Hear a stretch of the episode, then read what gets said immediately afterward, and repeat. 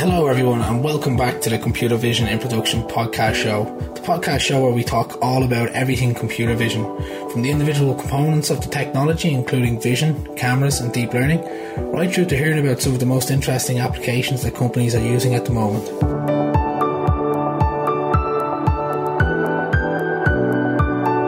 Hello everyone and welcome to the Computer Vision in Production podcast. I'm your host Anthony Kelly. Today's guest is Stefan Vogel. Stefan is a computer vision engineer at Vision dot A I at D B Systel. Uh, Stefan, great to have you on the show. Yeah, hello, Anthony. Thanks for having me. Great, great story here. If anyone's listening who attends the uh, the meetup events, I noticed Stefan was regularly attending the meetups and I just reached out to him and said, hey, look, I see you attend a lot of the events. How about you jump on the podcast? Right. I really enjoyed your uh, meetups. Uh, yeah, thanks for organizing them. No, no problem. No problem. I, I like to keep things going.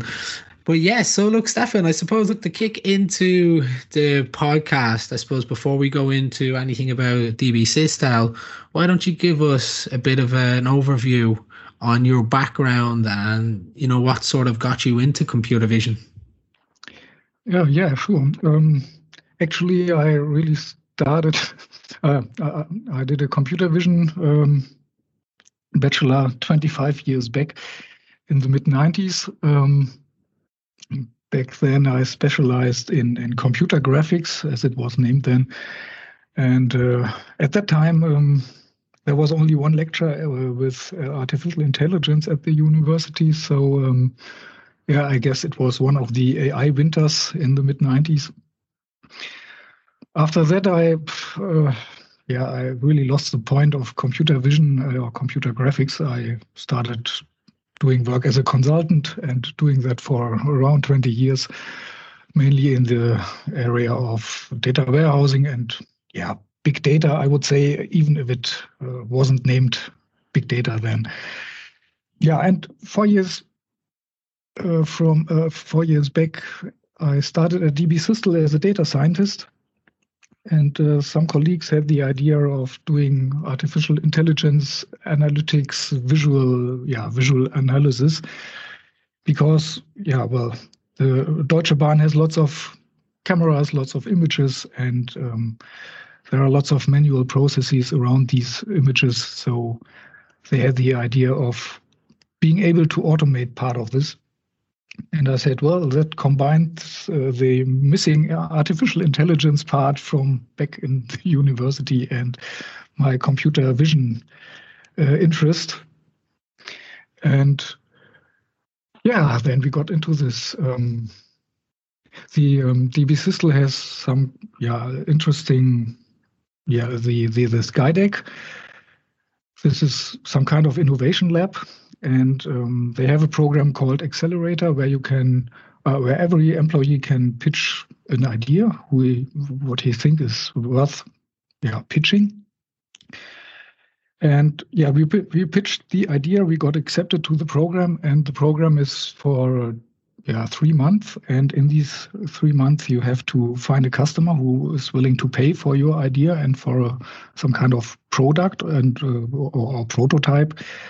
So you have to develop, yeah, a basic prototype of your idea to uh, to finish this program. And after these uh, three months, um, yeah, all the customers of the different groups are gathered around and uh, will say if this is some idea worth going on with or not.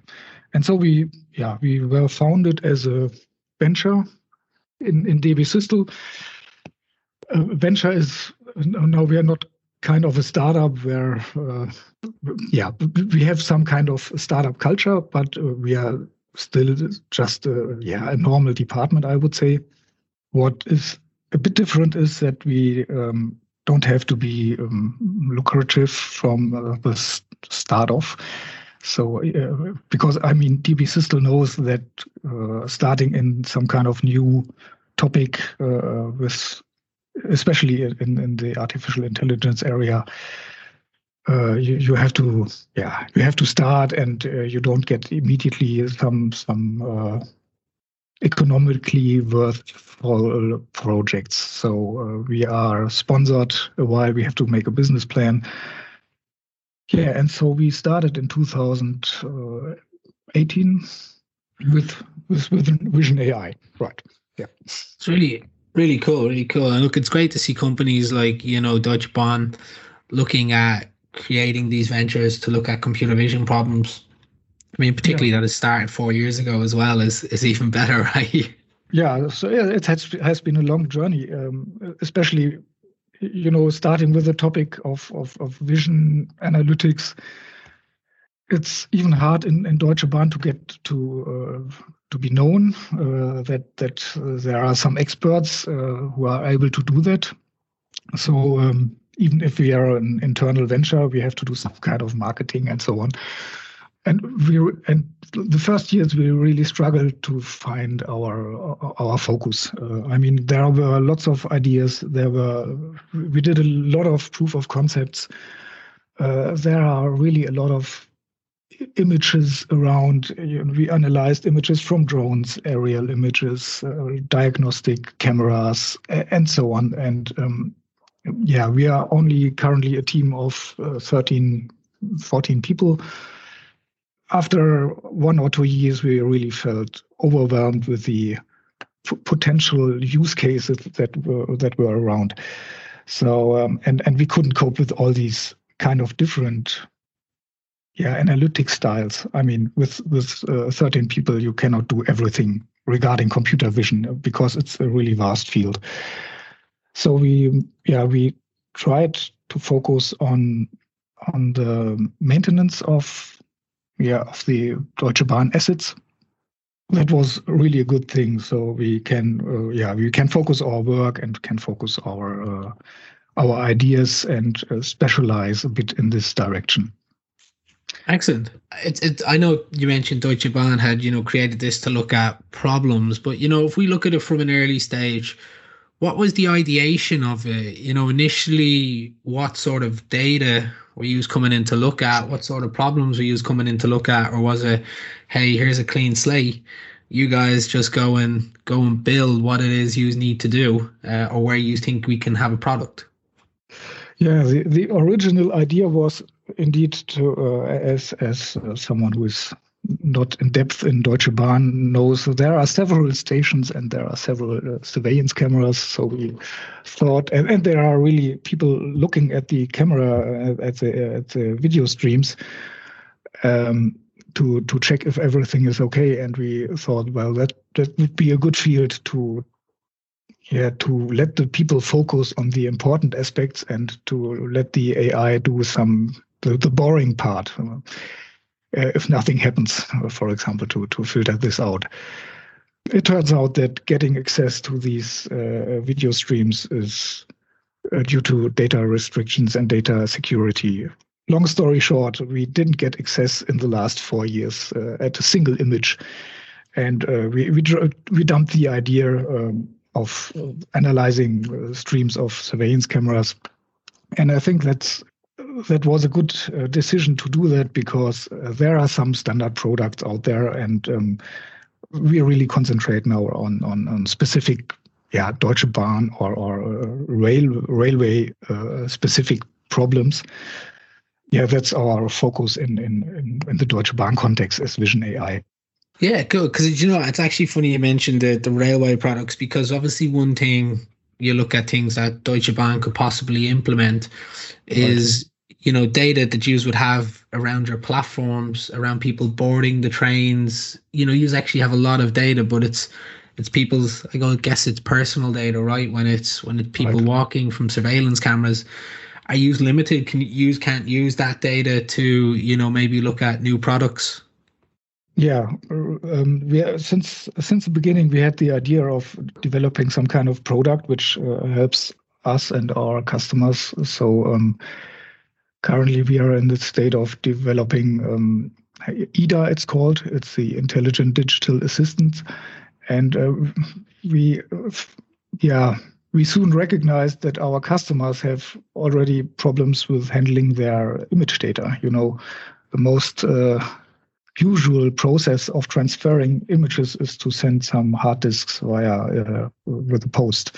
So uh, usually they lay around in some group shareware, uh, share SharePoint uh, place. Uh, so we built I D A to to manage this data and to uh, attach some kind of uh, possibility to learn yeah A I models from from these images. And uh, yeah, regarding the surveillance cameras, uh, even though we didn't get into this, uh, we still have the problem of uh, being yeah cameras uh, being put up in maintenance halls, for example, and there always might be someone uh, uh, stepping into the field of view of the camera.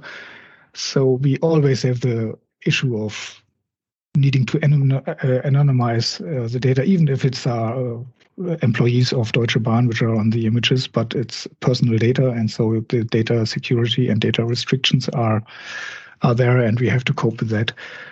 So, uh, yeah, even even when we are specialized on Bahn, Deutsche Bahn assets, uh, we still have to do some general kind of artificial intelligence, uh, like anonymization. Yeah.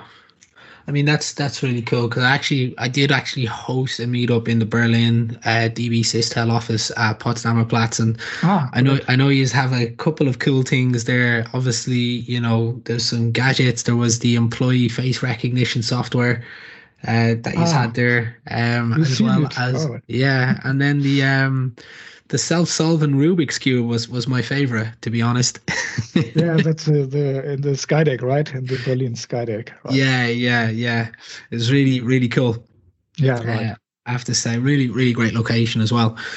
Um, so I suppose, look, when we talk about the Vision Vision dot A I team, you have been obviously working then on on building proof of concepts that you can actually introduce in D B, and, and we talked, we spoke about two, you know, one being the snow camera, one being for train maintenance. I suppose, look, if we start off a snow camera, you know, very basic, a lot of people listening might even want to know, so, hey, what, what the hell do you need a snow camera for, right? I suppose, right. Why don't you tell us the reasoning behind it and, and what it was brought in to do and what it does? Yeah, the, I mean, actually, the snow camera was the first project we did uh, in the in the Accelerator program. This was our first customer. And yeah, if you think uh, I wouldn't have make uh, sense of the, uh, sense of this use case, but uh, in fact it does make sense. So um, the uh, Deutsche Bahn has several stations which are well very small, and uh, there are not any employees around. So in the winter, when you yeah you know it snows, and you have to check if the platform is clear of snow. So someone drives there because the Yeah, as we all know, the weather forecasts are not so reliable. So someone uh, goes there to clear the snow, but uh, when he arrives, he sees there is no snow, or the other way around. Uh, there is snow and nobody uh, sees it, and, and the customers are in, in danger of, of uh, slipping and so on. So they had the idea of putting up the cameras and checking like a remote eye, it's called, Uh, to view on on very distinct uh, stations if if there are is snow on the platform. And you can imagine if uh, there is uh, several cameras up there and uh, you have lots of videos or, or images, it's it's a boring task, and they haven't planned anyone to do this, uh, to look at the cameras all day. So they searched for a way to automate this, and uh, this was indeed our first project to uh, build an A I checking for snow on the platform. And that was really, uh, yeah, I mean, for one thing, it was really easy. Uh, it was a simply classification of uh, is there snow, snow or not. And it, it was a good starting project because it was, yeah, I mean, the cameras were fixed and, and the conditions were nearly always the same. And detecting snow or not was, yeah, well, really easy, even though Uh, snow is not that easy as one might think. It's not always white, right? So it's not. Sometimes it's yellow, but uh, to leave the joke aside, uh, it, it depends on the lightning conditions, even uh, especially if it gets dark and so on. So it, it wasn't so easy. It was the right, uh, you know, challenge for us to take. In the in the meantime, we go on to more maintenance part. And I mean, the process of maintenance in, in Deutsche Bahn is really time consuming, and, and um, it's a manual process. And yeah. Yeah. I mean, I suppose, look, just for me to get an understanding as someone who's a user and hasn't looked at things, I suppose, in, in your level, right? When you talk about maintenance, you're talking about tracks, trains, um, stations, you're talking about any sort of infrastructure then that supports the train also, right? It could be tunnels, it could be, you know, overhanging right. possible cables. So, you know, when it says train maintenance, it's it's not just a case of, you know, making sure a train's engine is okay, right? uh, yeah, right. Uh, Deutsche Bahn has lots of assets and infrastructure, right? Uh, we are concentrating a bit on the on the rail and, and train part, uh, leaving tunnels and so on aside.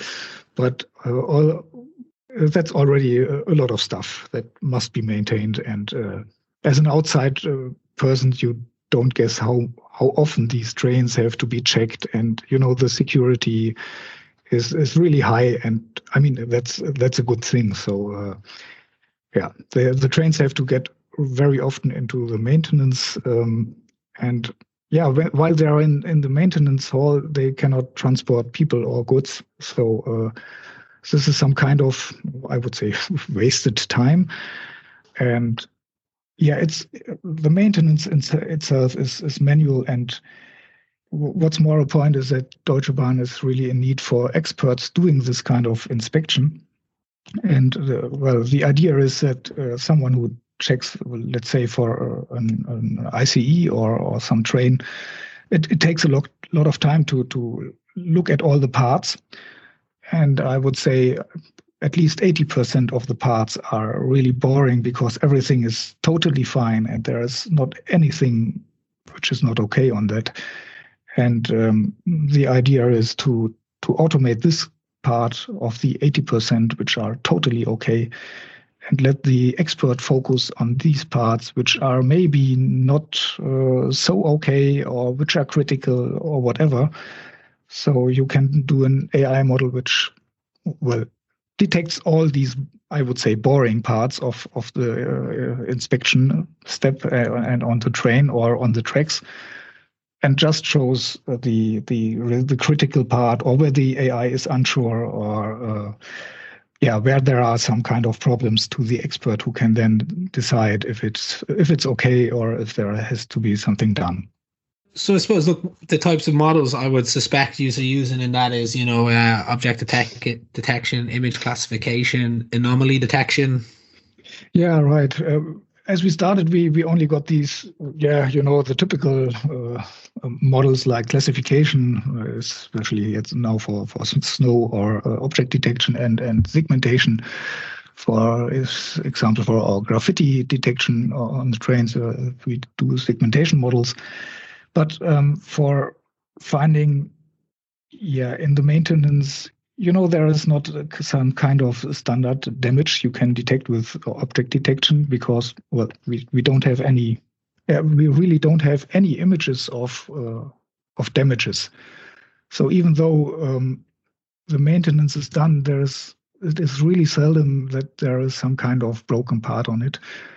And even if if we have some images of damage, I mean, we cannot train an A I on that because, well, we uh, we cannot restrict the damage. Uh, all kind of damages might appear, so uh, uh, we cannot train on them. So yeah, we we switched to outlier detection or or anomaly detection, and yeah, that's a field which is, I think, currently really developing. I, I saw lots of papers in the last half year, and even though it is. It sounds um, easy. It's really challenging because, well, we humans have some good understanding and context of what is a broken part or what is uh, which part is is okay. Uh, even though we don't even have, uh, we we haven't even seen this part. Maybe we we uh, yeah we we are presented with a completely new part which we haven't seen. But we can uh, decide and and uh, judge if it is okay or if it is broken. And this context is, well, it's it's missing in, in the A I models. So we have to train on lots of images which are okay, uh, which doesn't show any damage, and have to find, well, the anomalies. Usually nice. We are doing yeah, autoencoder um, models, but there are current new developments which might be interesting as well. Uh, I mean, it it also depends on the, on the current use case. For example, for um, there are some some flexible parts on on the train, like like cables or or whatever, and these flexible parts you, you cannot really detect anomalies with uh, uh, an autoencoder because uh, this reconstruction approach of these autoencoders uh, don't allow you to have flexible parts uh, which are all over the image. You know, this cable is all over the image, and so everything is normal, and so you cannot detect if it is uh, abnormal or or a missing cable. Yeah, okay, that's really a challenge. Yeah, yeah, no, it can be quite quite hard to detect, as you, you mentioned it exactly yourself. You know, you just don't have the data set there already. Right. You know, if you had a data set of everything that could go wrong, fantastic, right?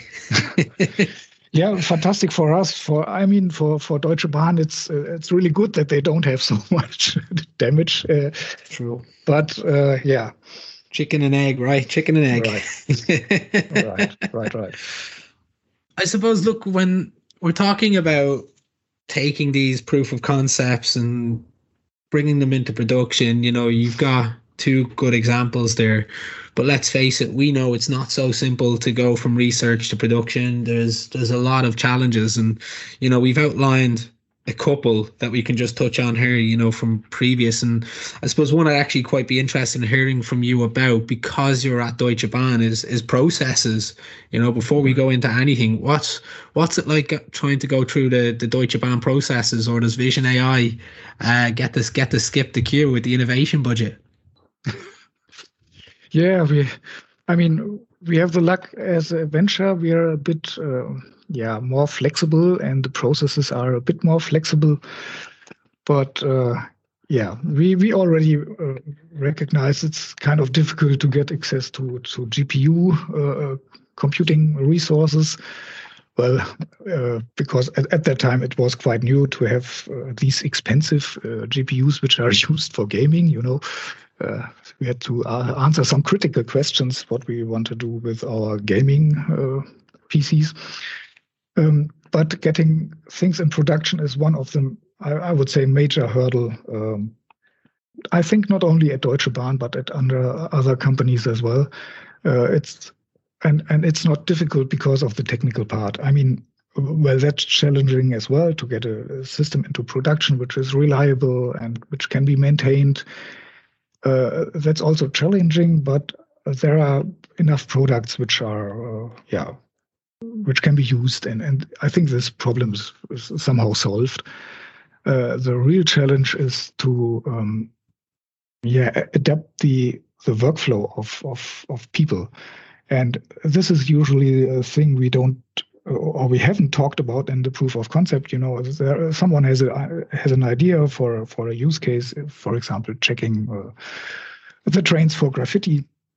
He uh, hangs up a camera to uh, to film the, the the trains, and already that is some kind of uh, challenge, because, well, the data security and and data privacy part has to be solved there. But then, yeah, we have to put in, uh, we develop some kind of uh, A I model which detects maybe graffiti or some broken parts. And the proof of concept shows that the results are really good, and, and uh, the customer is satisfied. And now we want to go to the next step. And now you think about what, what will happen if the model is in production. So uh, what, what happens if the A I does some kind of false prediction?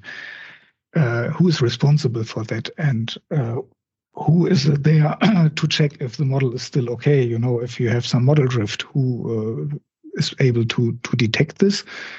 And uh, at which level do you want to make checks that everything is fine with the A I? This this is something completely different from normal software development, where you, yeah, you know, you you install the software and it makes some kind of work, and it does that reliable and every time the same. So and the only thing you have to care about is some change requests or bug fixing and so on. But Uh, I would say I, I look at the A I more like, not like a software product, but more like some kind of trainee or some little child expert, which has to be, yeah, which has to be retrained after a while. I mean, your trainees will be trained as well. You know, that's why, why they are there. And you have to somehow care about this. Uh, so this is a completely different um, uh, workflow. You might yeah. think. And uh, the responsibilities are completely different uh, from the software provider, where you say, I'm responsible that the software works as it should. You give the uh, the customer kind of a model, and the customer is responsible for the results that uh, the model produces. You can do as best as you can to produce reliable predictions from the A I, but there is always some amount of, of uh, yeah, Up, uh, unsureness, and and this has to be handled, you know. And this is where the customer comes into uh, place and has to set up some kind of checks and some kind of responsible persons who looks after the results and and checks them. And this is the most difficult part. Yeah.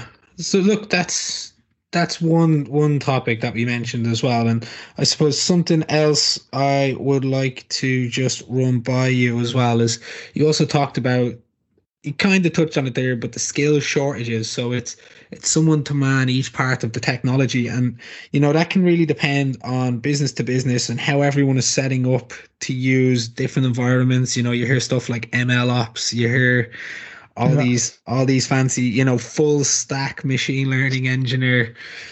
Um, so when we talk about actual skill shortages, what what do you see that as within an environment? Do you see it being maybe maybe someone that does have that full stack capabilities, or that M L ops?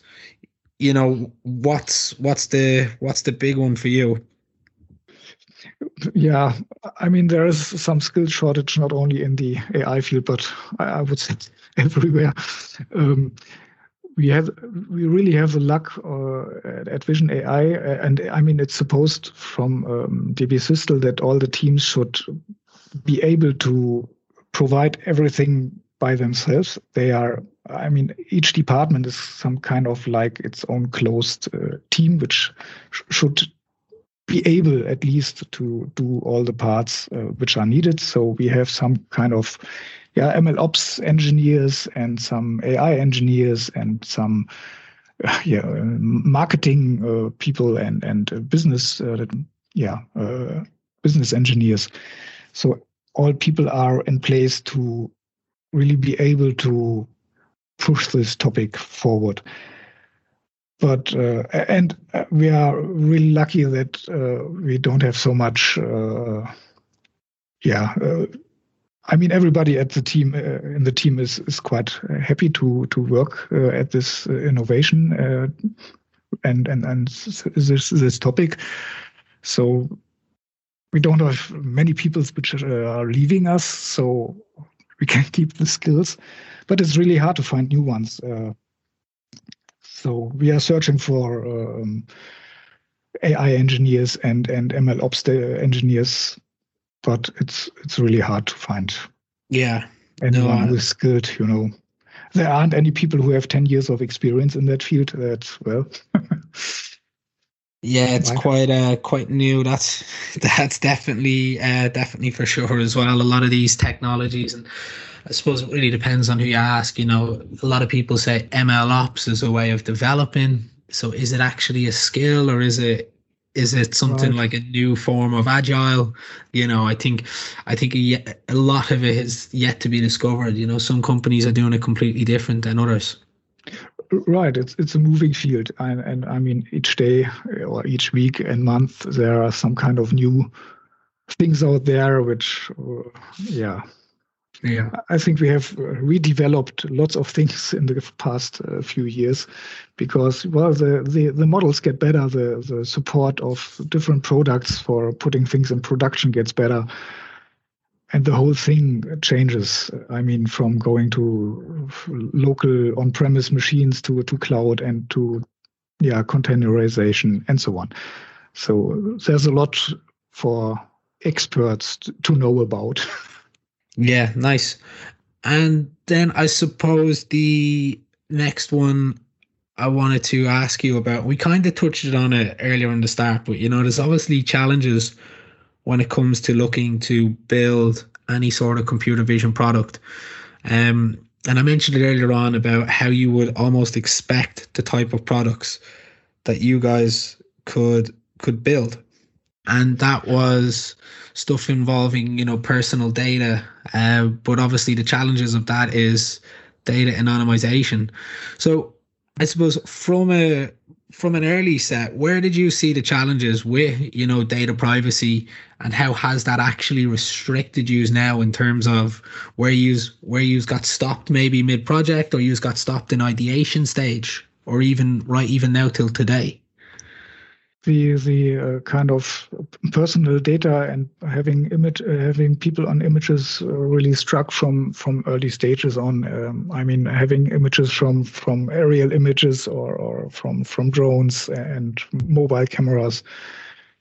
Yeah, there's always a chance, or even the snow camera. You know, there might be people, or there should be people on the on the platform, and um, Deutsche Bahn has. Or I think Germany has real restricted data regulations, and uh, you you are not allowed to pass any images which show people.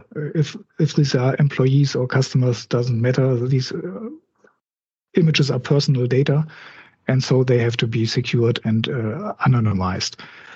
One thing is that um, you, you know, even if you store. Uh, I mean, uh, let's say the snow camera. It, uh, yeah, the, the images are uploaded to a central server where they are stored, and you have to be really sure that nobody can look at these images. And I'm not quite sure, but you are not even allowed to store these images when there are people on it. So you have to convert or anonymize them on the fly, and. Um, Depending on, I mean, it, it wasn't a problem with the snow camera because we only got a, an image every ten or fifteen minutes. But if you got a video stream, you have to put in some really hardware resources to compute it, uh, this kind of stuff. And it might also be that some kind of, uh, yeah, on the transport level, there might be someone sneaking at the images and uh, is able to detect uh, the people on it. So.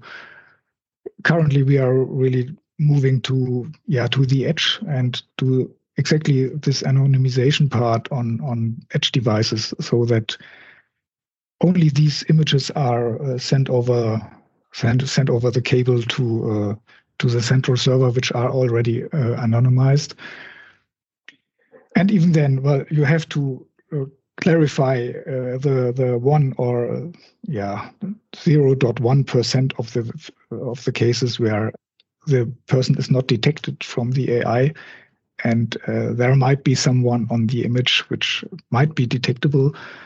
Uh, so someone also has to check these uh, these parts.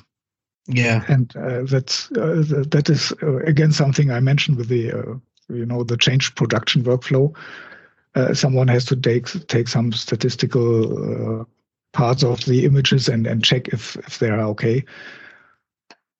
And yeah. yeah, that's a completely new workflow, I suppose. And then the next one is is you know when you're looking at anonymizing these, if you do want to use it, you know you can you can blur the person, you can blur the face, you can use GANs to give them a, a fake generated face, but you right. know obviously. To go down the road of GANs is expensive, requires lots of skills, lots of time, lots of money. And then if you go down the blurred road and you're trying to build a product for humans, it will never work because humans in real life are not blurred. right, right. Yeah, I mean, we, we started blurring these people uh, with a white rectangle just to, to simply uh, just yeah, blurring them out. And yeah, you know, if if you put the Uh, snow analysis uh, after the anonymization step, and you got lots of people on the platform, and they are all blurred out white. Well, you got snow, right? So uh, you have to be really sure that you can detect everything after you anonymize. L- luckily, in the maintenance part, that's not that critical because usually uh, cameras are positioned p- p- on places where usually there are no people, for example, on the roof of. Uh, uh, on the maintenance hall to to make photos of the roof of, of the train. And um, well, then you don't have any people standing around there. Yeah, no, I know. And then I suppose just uh, another topic that, you know, was quite challenging uh, to make the change from as well, I suppose, not only anonymizing data, but, you know, you've moved away from object detection and then you've moved more towards, you know, having models focused around anomaly detection. Um, I suppose, what was that like in terms of making that switch, in terms of, you know, doing the research and doing, yeah. in terms of, you know, trying to go to production even? Yeah, I mean, we, we were always kind of eager to do some research. And I mean, um, there are no ready-to-use products out there. And I think it will be some, yeah, some time until there are standard products to detect, yeah, especially uh, damages on trains, because, well, this is not something you can buy off the shelf.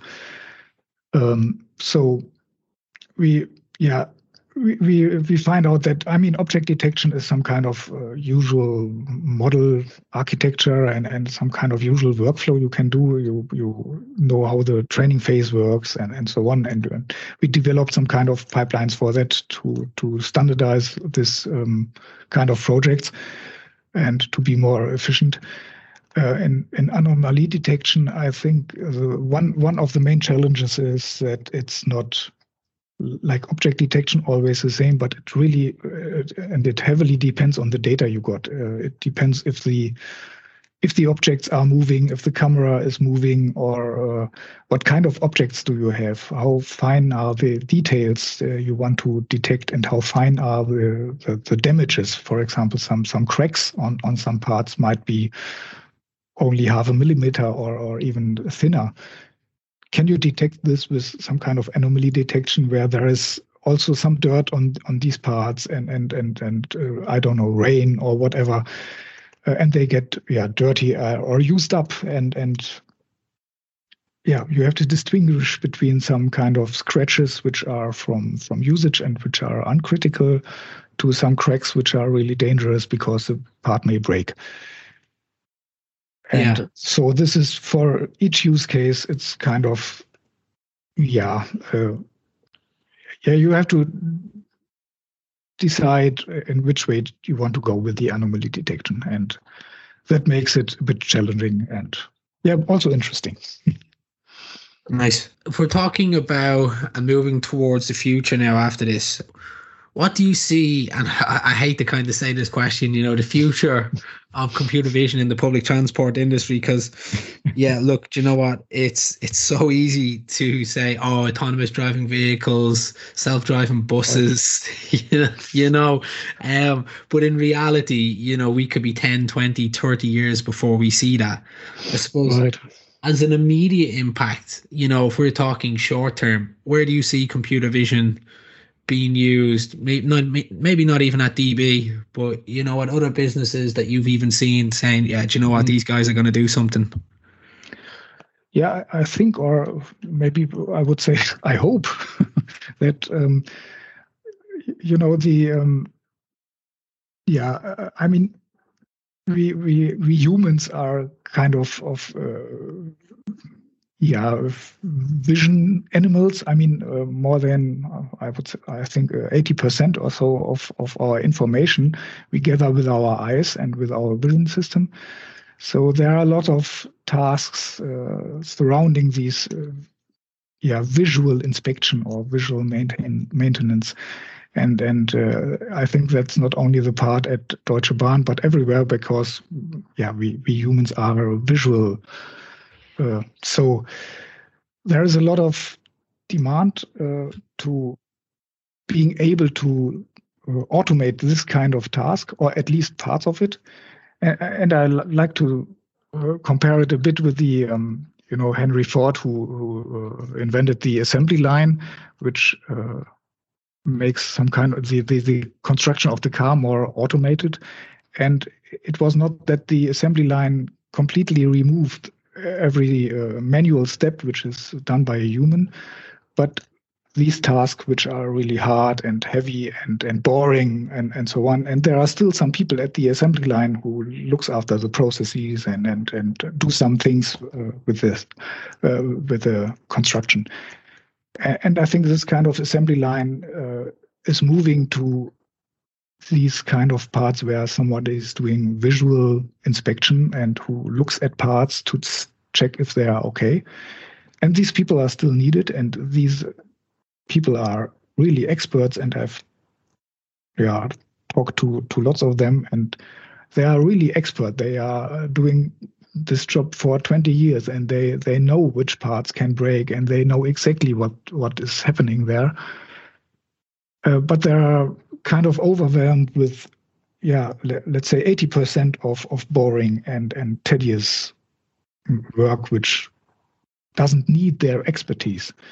So, um, yeah, I, I would think this this might be a really good case to put in some kind of assembly line for uh, vision-related tasks, whatever they might be. This, this might be some kind of person doing some kind of inspection, but it might also be some kind of people checking for uh, images uh, for some photo platform or, or whatever, or, or checking invoices or, or whatever. Everything which is visual can be in parts at least uh, automated. And I think this will be some kind of development where, yeah, these experts which are there can concentrate on the parts that really need their expert knowledge, yeah. Not the parts which are, you know, which can be done by some kind of uh, trainee or the yeah. A I system. No, I know that's, that's really good. Um, I know, look, obviously in, in Europe, we obviously have G D P R regulations, but I mean, do you think we will ever get to a stage where, you know, we're talking, we're talking face detectors before you get onto a train and it just automatically links to your account? Maybe not in Europe in the immediate future, but I mean, it's not something that's, that's impossible, you know, in the next couple You're of years, right. right? I mean, we've got, we've got face detection. All you have to do is link it to an account. You know, there's companies right. doing that. With canteens, for you know, if you're if you work for a big company, uh, they link it to your I D card, which holds your face, match your face up in the canteen. Hey, you took a you took a hamburger for lunch, five euro, and that's that's happening right now, right? So, I mean, what difference is it bringing it into public transport to scan people's faces who are jumping on and off the train? Yeah, right. I mean, this is kind of some some frightening vision, uh, you know. And uh, yeah, I, I'm not sure. I, I mean, you'll never get, be the, it might you'll never be the not get caught. You'll always get caught not paying for the train. Yeah, right. I, I think for the next years it is quite impossible because, uh, as you mentioned, the uh, G D P R um, restrictions are there, and and they are in fact they are a good thing uh, up to some kind of level. So um, this is not an. I mean. Nobody will have the idea of uh, detecting faces of customers at Deutsche Bahn. I think yeah. uh, the prototype you saw at, at the Skydeck was uh, to to raise some kind of awareness and to uh, have some discussion about that because, well, uh, initially it has all all the p- public profile pictures of D B Systel uh, employees from from. Uh, I think it was LinkedIn. If I from remember LinkedIn, right. yeah, right. I think so, yeah, and. Um, Yeah, only one image is, image was enough to to detect those people with, I think, eighty percent correctness, and uh, yeah, that was really surprising even for me how good this thing works. I mean, this is not simply uh, detecting peoples and faces and identifying them. You have to have an infrastructure which uh, which is not quite there, and I think this is the the biggest uh, hurdle to take. You don't have any. Cameras uh, at this, uh, you have lots of cameras at the station, but not cameras to detect faces, and and uh, you have to have an infrastructure from from hardware, which is quite painfully to set up and quite expensive. Uh, you have to handle all these data streams, and uh, if you think about uh, having a camera on a train, you have to transfer all these uh, video data to uh, yeah to some kind of of server. And and it's in the transportation industry, it's it's really hard. You don't have a fixed point where you can locate people, like in a in a company where you put the camera over the entrance door, you know, and then you can take pictures of all the people uh, leaving and, and coming in. Yeah, Deutsche Bahn has thousands of kilometers of, of tracks and and thousands of, of stations, and I mean, only thinking of it and putting up cameras everywhere is is kind of a silly idea, you know. There are better parts to put in the money, as in, in, in this one. Yeah. Yeah. No, it's you know, it's just it's just really cool to uh, to think about. You know, it's one less reason to to reduce something from the customer, right? To have to go and get a ticket from the machine. Um, that's. That's kind of what I was I was more so thinking, you know, it's making making things more efficient for consumers. But anyway, Stefan, I do think that just takes us up to time. So look, thank you for being such a, a great guest. It was it was great to have you on the show. Um, for everyone listening, this is the Computer Vision in Production podcast. I'm your host, Anthony Kelly. Today's guest was Stefan Vogel, who is a computer vision engineer at Vision dot A I with Deutsche Bahn Systel. Stefan, thanks again. Yeah. Thank you, Anthony. It was a pleasure. Thank you for listening to this episode of the Computer Vision in Production podcast with your host, Anthony Kelly. To make sure you get updates on the latest episodes of the show, make sure you subscribe on your preferred podcast listening app or add me on LinkedIn.